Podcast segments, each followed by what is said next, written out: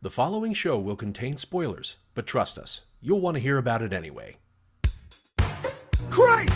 We're not hunting him! He's hunting us! Welcome to Subversive Cinema. I have known you since you were a kid, Ricky.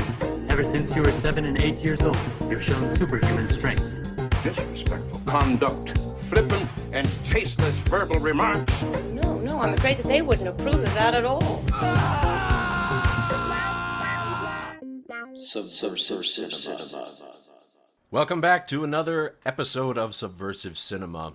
And this time, uh, we're going with a, uh, a new guest who brought along a film that I actually had never heard of, and I'm kind of sorry I did. Today, we are doing 1991's Tour de Force. It is the stardom vehicle for none other than Vanilla fucking Ice. It's directed by David Kellogg. If you don't know him, that's probably with good reason. He directed Inspector Gadget, also uh, made for TV softcore called Lusty Liaisons Part 2, and he also directed a litany of commercials and music videos. And it was written by David Stenn, who did uh, you know a lot of TV writing and um, a couple movies that nobody's ever heard of. But he uh, apparently got better in his older years because he ended up working on L Word and Boardwalk Empire. So to talk about this movie today, the guy who introduced it to me is my old friend, new guest, Ben. How are you? I'm great. How are you, buddy? Oh, fantastic. This uh You were a lot better before I showed you this damn movie.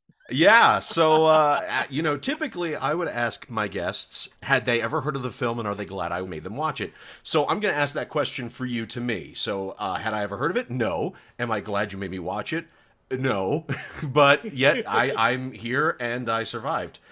And we're going to get into that. So, what is it that we do here at Subversive Cinema? Well, we talk about the weird, wacky, and downright wrong entries in cinematic history. And we do that by looking at the story and the characters and the what the fuck factor to figure out what is it subversive sauce? What makes it that particular spice and tang that kind of sets these movies apart. And despite my reservations and hesitations about this film, it most certainly deserves to be on this show and you will see why as we get into it. So before we uh, run into all the uh, the fun little details about the story and I break it down for everybody, how did you find out about this? I'm guessing you saw it as a kid because you had the VHS, you held it up. So Well, when I was younger, I actually was not a fan of Vanilla Ice. To believe it or not, Art, I was kind of sheltered. And somebody once said to me uh, in fifth grade, Benny, do you like Vanilla Ice? And I said, I don't know. I've never tried it.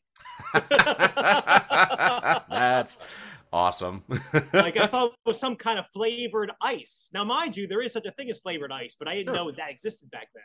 Yes. So time went on, and I always heard people making pot shots about vanilla ice, like blah blah blah vanilla ice, like screw you vanilla ice.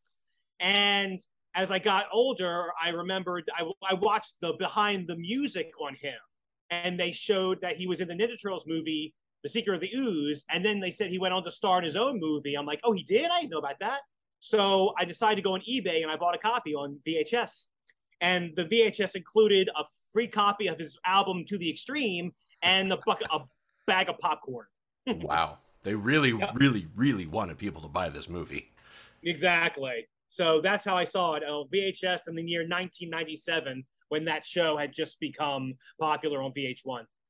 Okay. A storied history for a storied movie.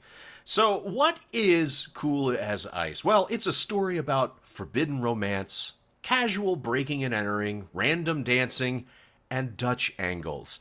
So, Ben and I, we're going to go ahead and pull on our patchwork pants and our overly embroidered jackets and revisit this abomination of a cinematic vehicle that was meant to launch Vanilla Ice into stardom. And luckily for us, that didn't happen. It was directed, as I said, by David Kellogg, known for Inspector Gadget, Lusty Liaisons 2, and written by David Stenn, who is known for Girl 27, and she was marked for murder.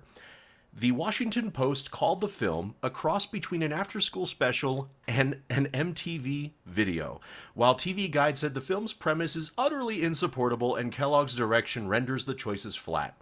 So my question is, did they watch the same movies I did? Because even though these are low on the Metacritic, they are kind of nice. I thought this movie was a dumpster fire of epic proportions, and I will fucking die on that hill. Absolutely. So, what is this? It tells a story that the tag the tagline on IMDb does pretty well. A rapper gets stuck in a small town and falls for a local girl whose family is in witness protection. Now that gives away so much more information than this movie does. It takes a long fucking time for you to figure out anything that's happening in this thing. So we have it has Johnny, who is played by Vanilla Ice, aka Rob Van Winkle, and Kathy, who is the local girl, played by Kristen Minter. And he just rolls into town after the music video introduction of the film, and one of his buddies' bikes totally shits the bed, so they take it to some random fucking house because that's what you do. And this goofy ass old man and his woman, they say, Oh, we can fix your bike. And here, sit in our cartoonishly strange house and eat weird food. And it's like a fun house of nightmares. And then, you know, Johnny fucks off and goes across the street and ends up meeting Kathy and her boyfriend Nick. And he injects himself into their lives and it just is it just it sort of meanders from there where he essentially cuckolds nick at a club publicly by grinding and dancing on kathy and it's a weird fucking movie and the dad's in witness protection because he was a cop who, who turned on other cops and all this other nonsense doesn't make any sense the biggest problem i had from the get before we get into the characters is the fact that you don't get to learn anything about the characters for almost 20 minutes. Like, you get no development of who they are. And the only thing you get to see is that Johnny, who is our hero, is a complete asshole. He purposely scares a horse that Kathy's on so she gets thrown. I mean, come on now, we lost Christopher Reeve because of this. You know, it's like you don't just fuck around scaring a horse. And then he comes up with the worst pickup lines, and he's just, just, I don't know, it's toxic masculinity on full display it did not age well for being a 30 plus year old movie. But let's get into the nuts and bolts of it. So, characters. Ben, I throw the baton to you. What character or characters stood out to you and why? Well, definitely Kat stood out to me. I think she really carried this movie. Her acting was well delivered, in my opinion. I believe that she had chemistry for Vanilla Ice. And I feel like her range of emotions really was compelling for me to watch. I felt like I was I was with her on this journey from you know a guy who completely crossed the line and made her fall off a horse to stealing her stuff and then and then being you know and breaking into her house but then taking her on a nice ride and winning her over and then saving her brother's life later on so i was with her as she came to realize that this man actually has a heart and um, i think that uh, she really nailed it well, it's it's a it's a long way for her to go from such humble beginnings such as this. Yeah, yeah, yeah. What the hell is that? Don't ask me. So what's up? How you doing? Fine. And the horse? Since when do you care? Wait a minute, you two know each other. No. Oh yeah. Well, which is it, Kathy? Kathy. Mm-hmm cat. God. Notice how Vanilla Ice just focuses on his scene partner in that. Like he just allows himself to fall in love with her. Is that what you're calling it? Yes, absolutely. Oh my Watch god! Watch it again if you don't believe me. He really focused on her. He was. I think in, all he's all he's doing. There's zero acting involved. He's just looking. She's an attractive woman. he's just like, I'm gonna. I want to fuck you, and I'm gonna try to fuck you off camera. I mean, look, Vanilla Ice's acting is fucking awful in this movie. I'll say this: I feel that they shot this in in chronological order because it gets slightly better as the movie goes on, but from the very beginning, it is just it's cringeworthy to me, and it's just like, I mean, this does not age well because of just the way he talks. Well, yeah, the way he that presents part, himself. It's that, so that, yeah the dialogue is very 1991. so here's the other problem is it's 1991, but that means they probably shot this in 1990. And and I have to say that now you and I have differing opinions about a certain era of, of time. And I feel that the cusp of the 80s to the 90s is sort of like the asshole of our timeline in the sense that it was a period where people forgot that the 80s are over and they don't know what to do with themselves. So it's this weird hodgepodge of bad style, weird, weird behavior. Well, here's a question for you. Yeah.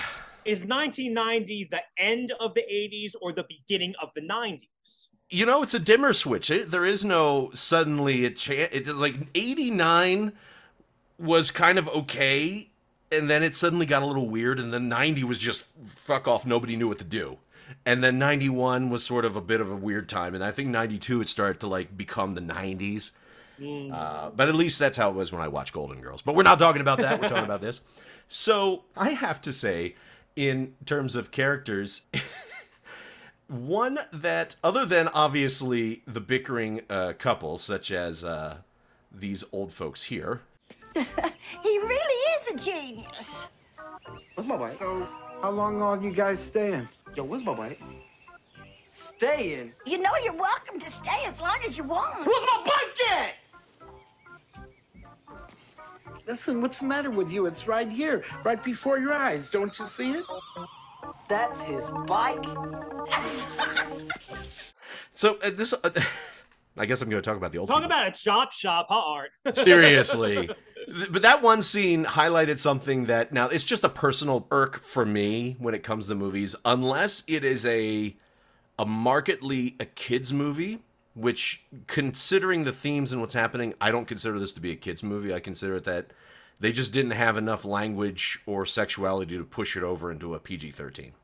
But it's when they use unmotivated exterior world sound effects like boings and record scratches and random little drops and, and, My Fair Lady riffs. yeah all that sort of and that was one that happened there. Let's look down pan down to see this bike in a in a bunch of pieces albeit very neatly and ocd like organized so it's like all the pieces are there. But then you hear that little spring coil pop like and it's uh yeah. Honestly, man, I feel like about this movie, the the first half hour, I'm sort of waiting in line, and then the last hour, I'm on the ride. You feel me? Yes, but when you're talking about a movie that's 90 minutes and at best it's okay, let's say it's it's actually more like 85 minutes because the ending doesn't count. Like there's a music number at the end and there's a music number at the beginning. The movie's about 80 minutes, 75 minutes long. And if you have to wait 30 minutes to get to like, oh, here's the plot, welcome everybody. It's what were you doing with the beginning? It wasn't character development. But the other two guys I want to talk about are uh one of them is an actor who I've admired for a while, and it's Jack McGee. He was on Rescue Me in a bunch of films, and he played one of the the crooked cops who is chasing after them. And as I watch him in this movie, he's doing it for the money. That's what it is. I, I like he's just there, and he's like, you know what? I don't have to turn it up to a full ten. I'm just going to turn it up to a six or a, or a seven, and that'll still pass. I mean, but his partner though is such a fucking douchebag and just so annoying to watch. But let, Which us one are you referring to? So Jack McGee is the shorter guy Okay, gotcha. uh, with the the hair. The other one's the bald dude. So sure. RC! All around. Found man. it. Oh, you found it? You know hmm. the name of this place? Yep. I'm sure of it. You got a map set right there. Can't wait to get there, man. I'm starving. I'm get me some hot wings. I'm gonna get me some French fries. I'm gonna What do get you got, a landfill there? So all you ever do is think about eating. You think about anything soft else? drinks. Yeah, I'm get me a lot of hamburgers. Say, you ever think that this would happen? Hmm? No. And now that it has, I want to make sure we get it done right, okay? So let's go, cowboy. Come on. Come on. perfect example of misusing sounds again. Pulls the gun out from his belt and it's like popping a cork. Eh, eh, hmm, whatever. Hey, Okay. Art, if you watch that scene again, the last couple seconds, you can see the dolly tracks are reflected in the car. You can see the dolly tracks. oh yeah, yeah, I see them right there. Yep. and that's that's just one more piece of character this movie Oh has yes, for us. good for the movie magic right there. So yeah, that's uh, those are those are some characters I I looked at. Any other characters that stood out to you? My best friend Rob, shout out to you, buddy. I made him sit through this movie with me. I kind of made him, and um, he did say that Michael Gross's character was well delivered. Michael Gross did a great monologue when he talks to his daughter. You know, the Oh, father from yeah. Family Ties. That was good.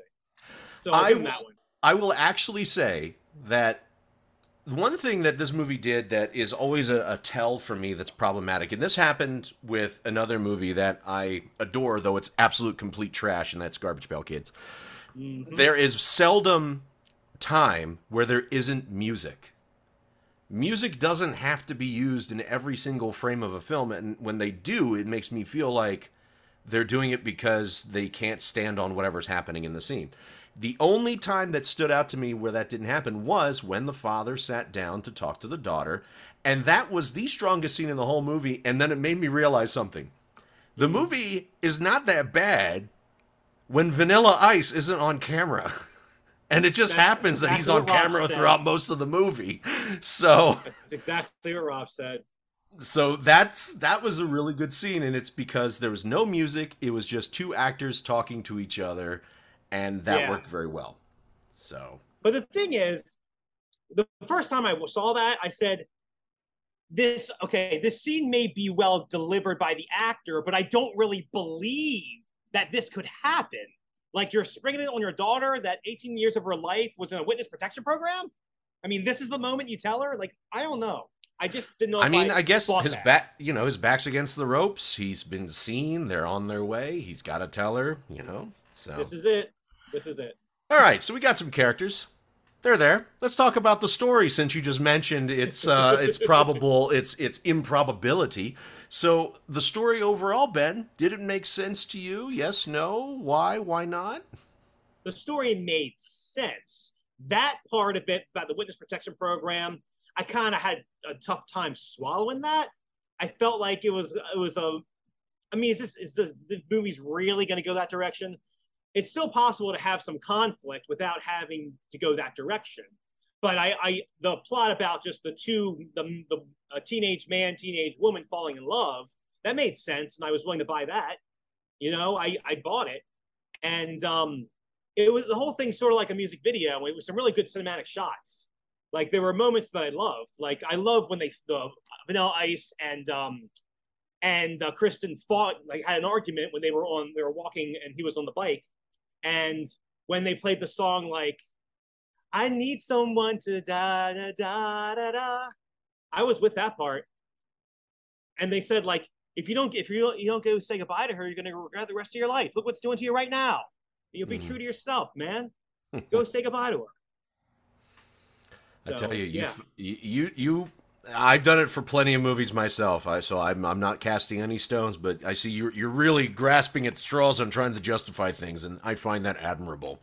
I'll talk about uh, my thanks. comments on some of the things you mentioned, such as the, sure. the music video look, when we get to the what the fuck factor, because okay. I there's a lot about this that made me say what the so, fuck. So in answer to your question, I believe the story they're telling me. Right. Now here's the thing that I will do, that I will justify I'll try to defend it. I'll try to defend the reasoning for doing such a heightened scenario as witness protection and being chased. It's because they were so completely and utterly off the mark on other possibilities that they had to have some conflict.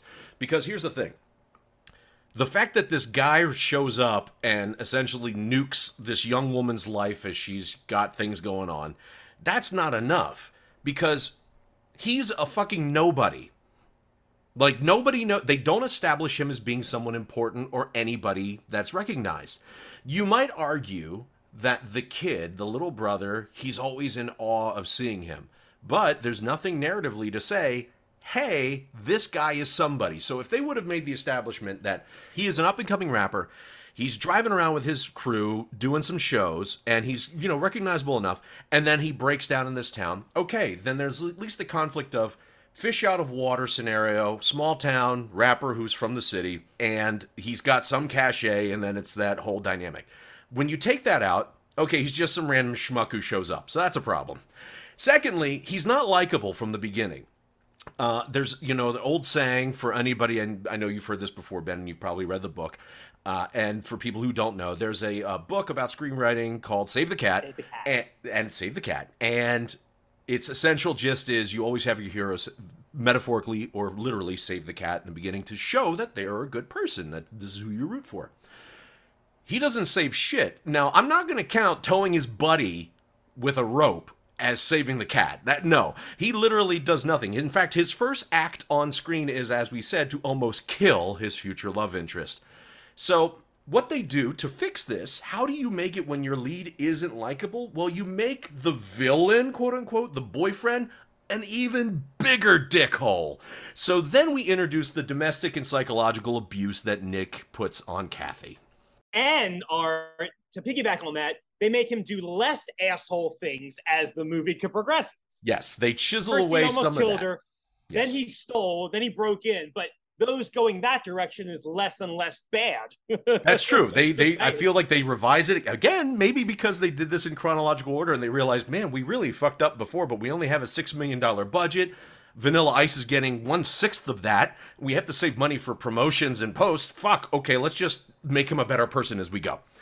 So I think that they had to. They didn't have a lot in the bones of it to make it a character piece because poor Kathy, poor Kristen Minter, she's just doing the very goddamn best she can with what she's given, you know? I think the reason she wasn't in Home Alone 2 is because she was doing this movie. Uh, that's right. She was in Home Alone 1, and it uh, she probably probably wishes she did Home Alone 2. but at the same time, she's a young woman, and she got to make out with Vanilla Ice, who he was an attractive young man if he kept his mouth shut. So there you go.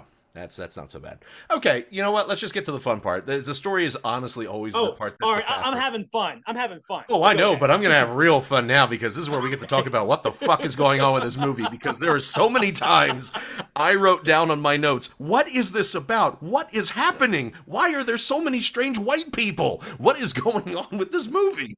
I have a question. When they, when they kept on doing the Dick instead of Nick part, did you think they're going to do this the whole fucking movie, aren't they? Uh, after the second or third time, I, I think they only did it three times. I don't know if they did it a fourth or fifth, but like I think they they they managed to keep the count of it enough where there was the first time he misheard it, quote unquote, second time, and then there was like, you know, the final entry is like, you know, you're right, he you are a dick, whatever. Mm. So my first what the fuck I want to point out is the fact that, and I am thinking actually I did mention this to you in a text message offline before this. So this director had zero feature experience before doing this movie.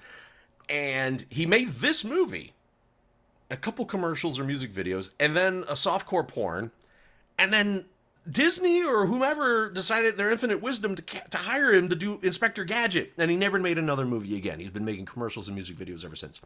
So as uh, I just mentioned there, and as that one review I highlighted in the beginning, people liken this to a music video. And honestly, that's how I felt. It felt as if the creators went and used MTV, like in all the worst parts of MTV, as a lookbook and said, this is how we're going to do our story.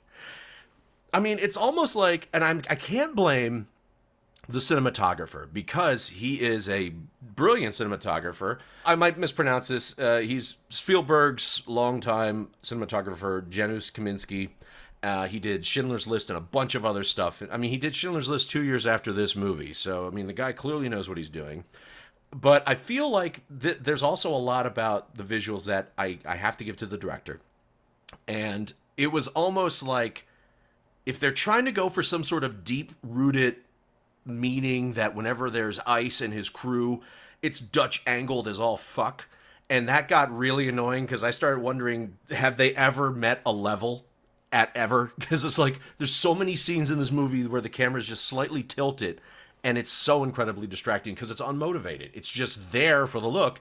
There's music video sequences within a film, which, again, for this viewer, felt really distracting because it's like this movie didn't know what it wanted to be. It tried to be a drama, it tried to be a comedy, it tried to be a musical, it tried to be a, a dance film, it tried to be so many things, and as you've heard me say ad nauseum, it was too much butter on the toast. So it was like so the music video look did not sit well with me, so I say what the fuck, but I think you enjoyed it though. Well, when it comes to Vanilla Ice's crew, they didn't really want to give them much screen time. They didn't give them any personality at all, other than the No, fact that one dude eats weird sandwiches. And that's And- and- it. And the other girl was good for it to be a shoulder to cry on for a couple seconds. That You was know, it. And that's pretty much it. Yeah. Yeah. So I guess as far as supporting cast, like definitely supported. but uh Yeah. Yeah. Um but I mean yeah, I, I, I the, the it was the cinematographer that really carried really rode the train on on the uh, with the oil, you know? And so it's like if you're just willing to just roll with it, you don't get as angry at the movie as you probably did. oh, and Art, Yes. can we talk about that fight scene? I want to talk about that fight scene. the one with outside the bar? Yeah. yeah. Oh yeah, where suddenly Vanilla Ice is like a Krav Maga or Muay Thai master or some shit. Yes. He took out four people with, and he was using Kempo karate techniques. I know because I know some of those Kempo karate techniques. Well, it was very fortunate that you know the the bad guys were polite enough to go only one at a time. I know, right? That that's good. That's them. good. Yeah. Let's let's let's see. Uh, what what does a, a Vanilla Ice ass whooping sound like?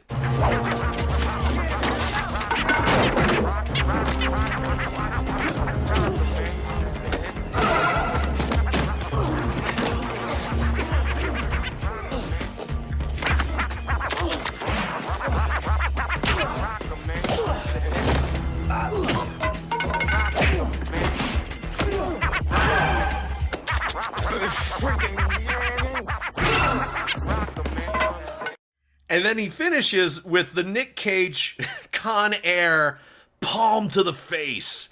Uh, did I guess Con yeah Con Air came out after this, so he doesn't know that he could have you know killed this man and gone to prison for it.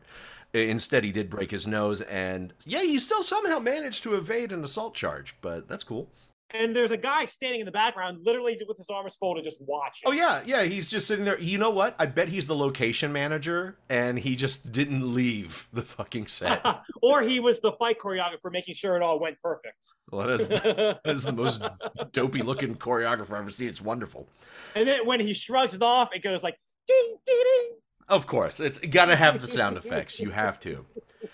So, uh, another one that is probably the most awkward, and it, it it actually made me stop and rewind the movie just to make sure I saw what I saw. It actually happens right after the scene, and it's when she wakes up and this motherfucker is in bed with her. And not only is he in bed with her, he's just fed her a dripping ice cube, all like nine and a half week style. And she is perfectly fine with this. In fact, her response this is her reaction to seeing a fucking guy in her bed.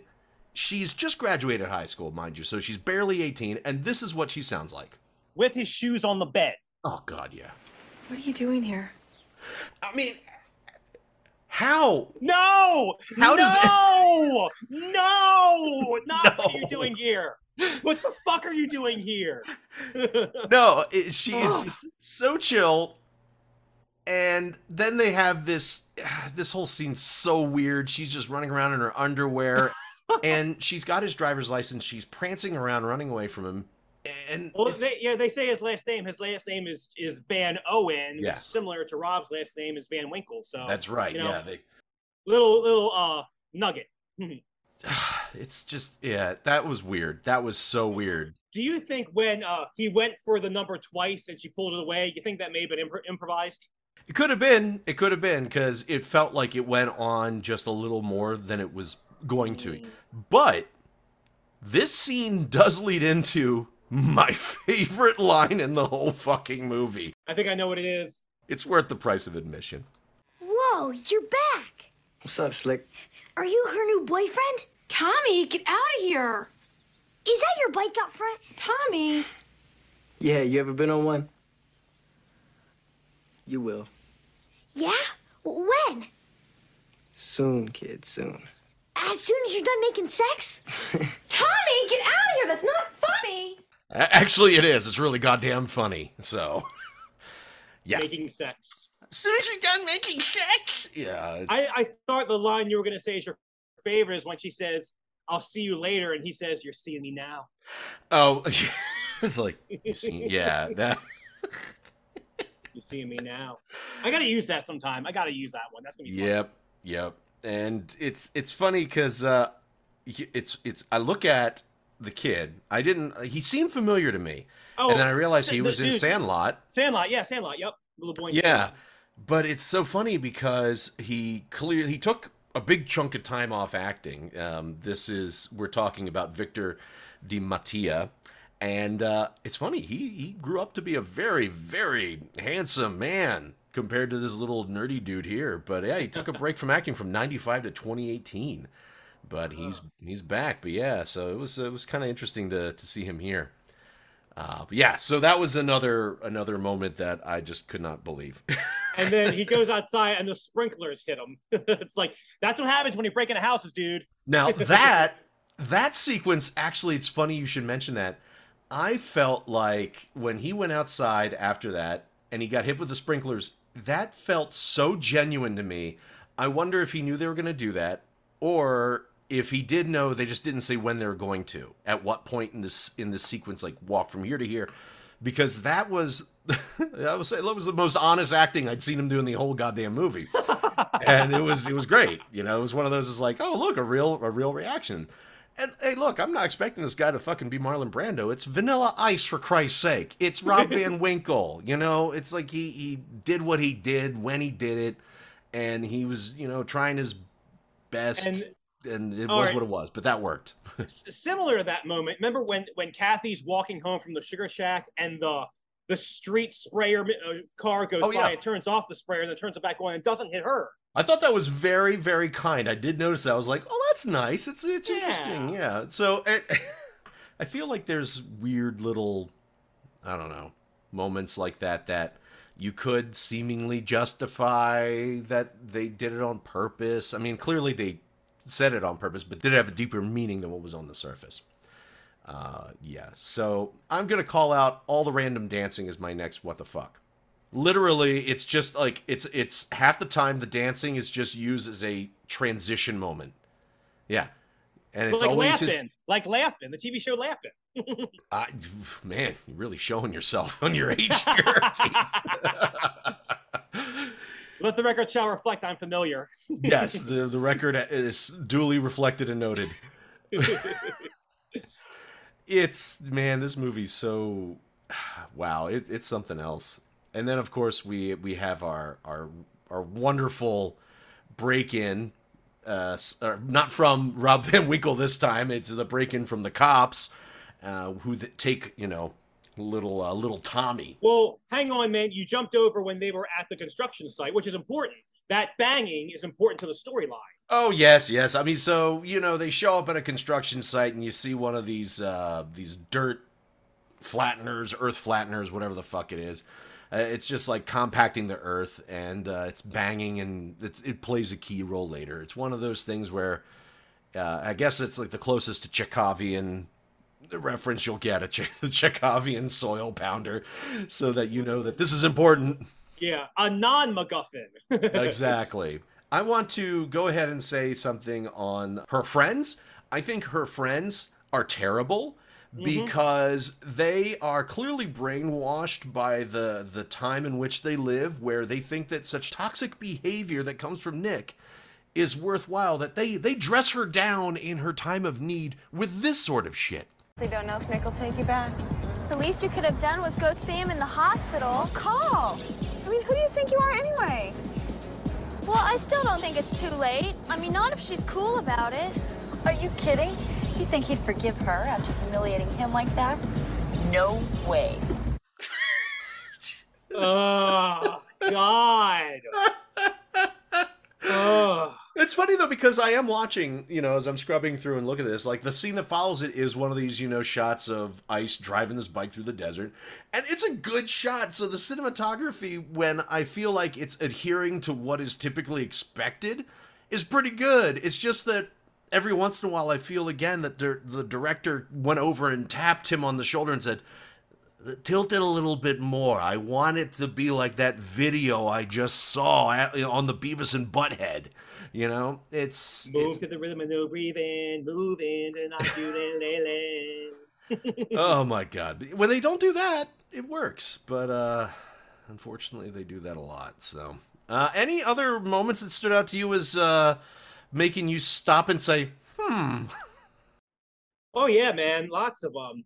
Um, let's see. Well, when uh, what? Here's the thing: when when they when they the guys broke in and kidnapped the boy, that was scary. That's legitimately scary. legitimately scary. Like I was kind of worried watching that. Well, you shouldn't be too worried. It's a PG movie. There's only so far it'll go. Exactly. What you should And- be more concerned about is the sheer volume of goldfish that are in a tiny bowl. Yes, I would yes, all actually those say, goldfish. where's PETA on this one? That that's too many goldfish, entirely too many for a small habitat. And then he he broke in again and left the ring in the bowl. Yeah, just go ahead and drop that shit in with the fish. Why not? Be like, hey, fish, fuck you. Here's a ring. Exactly. It's like I'm gonna take it one step further. Instead of just leaving the thing on the dresser, I put it in the water. Yeah. So there. I will say that I did enjoy again. This is a little scene where you know Jack McGee gets to uh, you know ham it up a bit as um, as the bad cop Clark, and S. A. Griffin as Morrissey when they come in and they see Tommy is home. Look who we got here. What are you doing here? Well, well, what do you want? Yeah. Why aren't you a Little League, huh? What are you doing here, boy? Huh? We're friends of your father's, son. We've just come by from work to pick up some important papers. That's right. Papers. I don't know you. I'm calling the cops. You don't want to do that, son. Dial 911. 911. Stay back. They keep records of these calls. I saw it on America's Most Wanted. Yeah? Well, did you see the one that I was on? oh, that was actually that was that was kind of that was good. That was good. I'll, I'll give Morrissey some credit on that one for uh, being um. A You know what's creep. funny, Art? When the movie gets dark, that's when Art Hall finally sits up in his chair. Oh yeah, well you know how I do. I do. I really, really do. Uh, I also say like when it gets weird, that also intrigues me. There, there's one moment early in the movie. It was about a third of the way through that it was the Sugar Shack sequence, and it's before the dancing and all the the singing and the nonsense. But it's when Ice comes in, and then they decide to suddenly make all of the background like residents of Pleasantville. So you have you have Kathy and her friends who are just dressed like normal people from the 90s. And then you have Ice and his crew who are dressed like a bunch of clowns because they got like the patchwork shit and all the embroidery and stuff because it's the 90s. And then you have everybody else who's dressed like they're straight out of 1954. You got the Letterman jacket, you have the sweaters, you have the high knee socks, you got braids, you got glasses, you have tape on the glass. It is like, wait, did we just merge Back to the Future with this movie? What happened here? And that was merged- weird. We merged both Back to the Future timelines in the same Venn diagram. There it is. It's it's the darkest timeline and the original timeline. And that was strange. And of course then this is where we really start seeing how Nick is indeed a dick. Nick, you be serious. You're driving. Kathy, I'm a big boy. I'm also a thirsty one. But I also like this guy. Look me in the face. I like that band. They're sharp, huh? Of course. Going to town. And that's the other way they they try to get you on board to thinking he's an asshole is he clearly states I like the band and they purposely make the band as bad as they can. So, look, Kellogg, I see through your tricks here. I see what you're trying to do. Have you ever ridden on a motorcycle or on the back of one? Yes, it's terrifying. I did it once years ago. It's fucking terrifying. I felt the same way. I held on to my friend for dear life. So my point is, I think Kathy would be more scared and less free when she rode on the back of that bike. Because I know she's never ridden on the bike. I don't believe for one second. No, no, I, I don't think she ever did either. You know, so I, I just want to, I have to take a look and see. So I guess, I mean, maybe it's because, again, she was just a young girl and there's vanilla ice and, you know, maybe she had a crush on him and said, this is a great opportunity for me to, you know, hang on to vanilla ice on a bike. I don't know. I don't, at least they gave her brother Tommy a helmet. That was the one thing. Helmet safety in this movie is not very good. No, but for a little boy, yes. I like the last thing they try to do is they try to pawn off Los Angeles and its suburbs as a small town.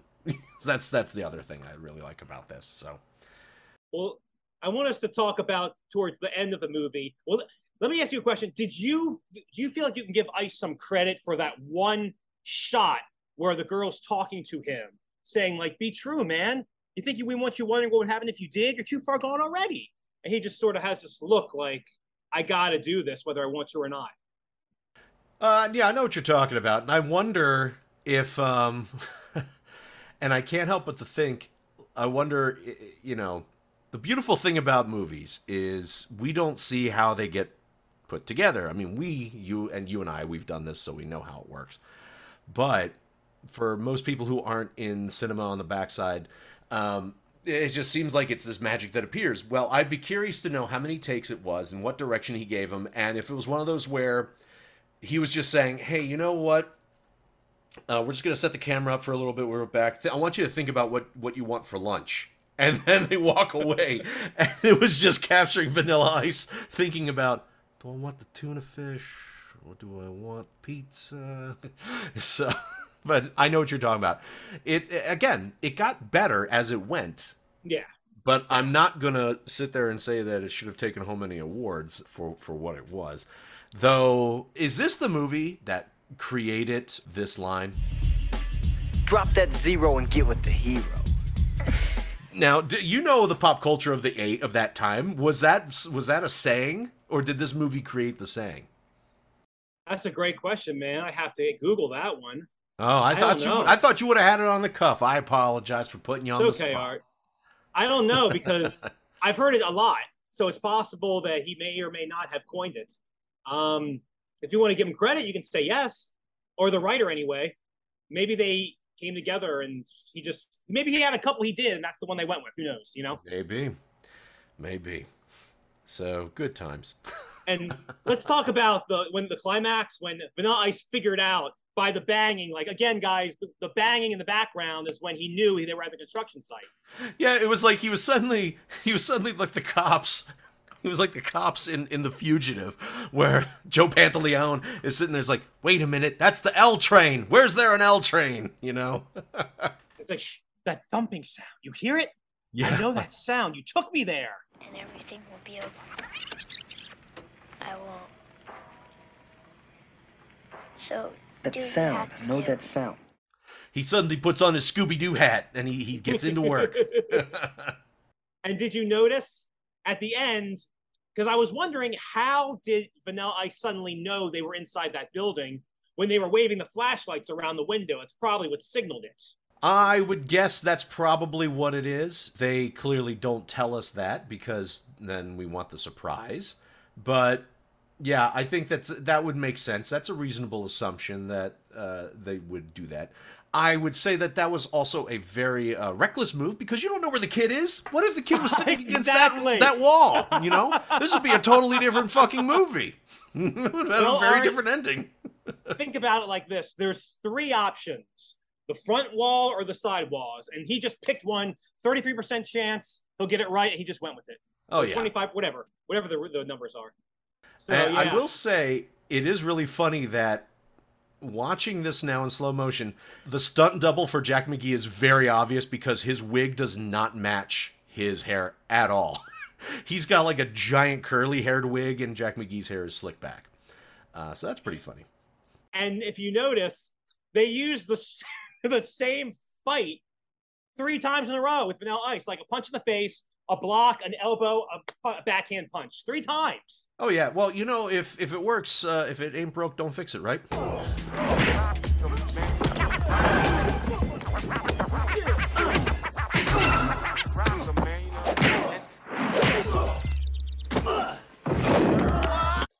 you gotta have the Tweety birds. Why not? It's like they could have been a little more creative with that fight. Like I'm sure he could have done a couple more moves, but they just did the same one. Like, okay, I'm gonna hit him. Oh, that didn't work. Hit him again. That didn't work. Hit him again. That didn't work.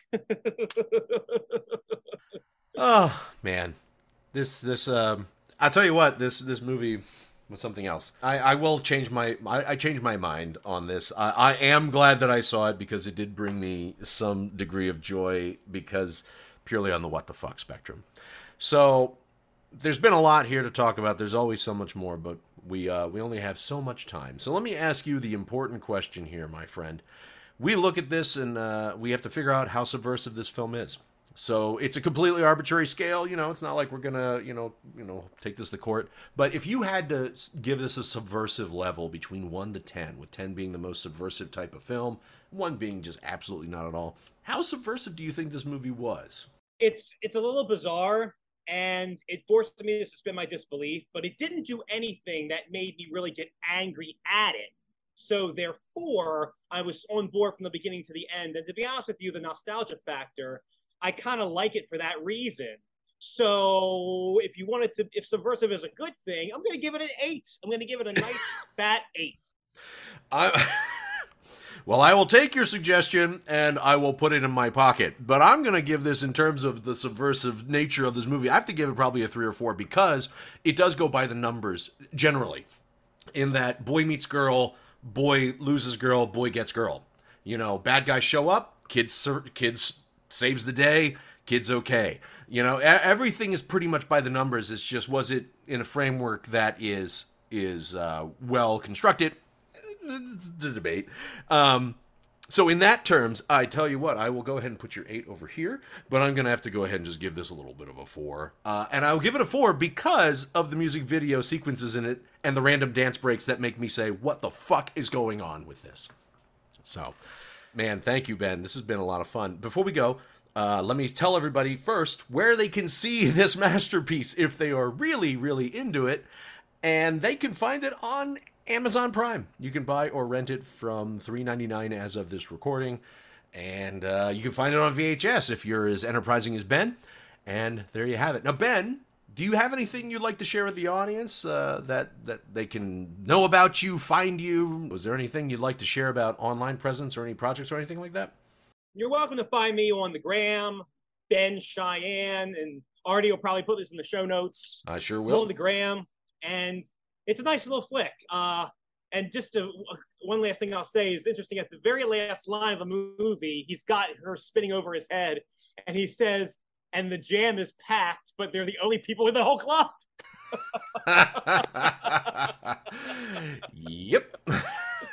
Just, the lyrics don't quite match up. exactly. Beginning to end, it just it takes you on a ride, and you're either on or you're not. But that's that. There you are. This has been really fun. Thank you again, Ben, for bringing this to me. You know, always let me know when you find something else. And uh, there you have it, everybody. So check it out. That's Cool as Ice 1991 with none other than Vanilla fucking Ice. So peace out, stay cool, and stay subversive. If you enjoyed the show, please tell a friend and leave us a rating and a review. Visit subversivecinemapodcast.com for more information and to become a patron on our Patreon. Find out about bonus materials and patron exclusive merch. Subversive Cinema.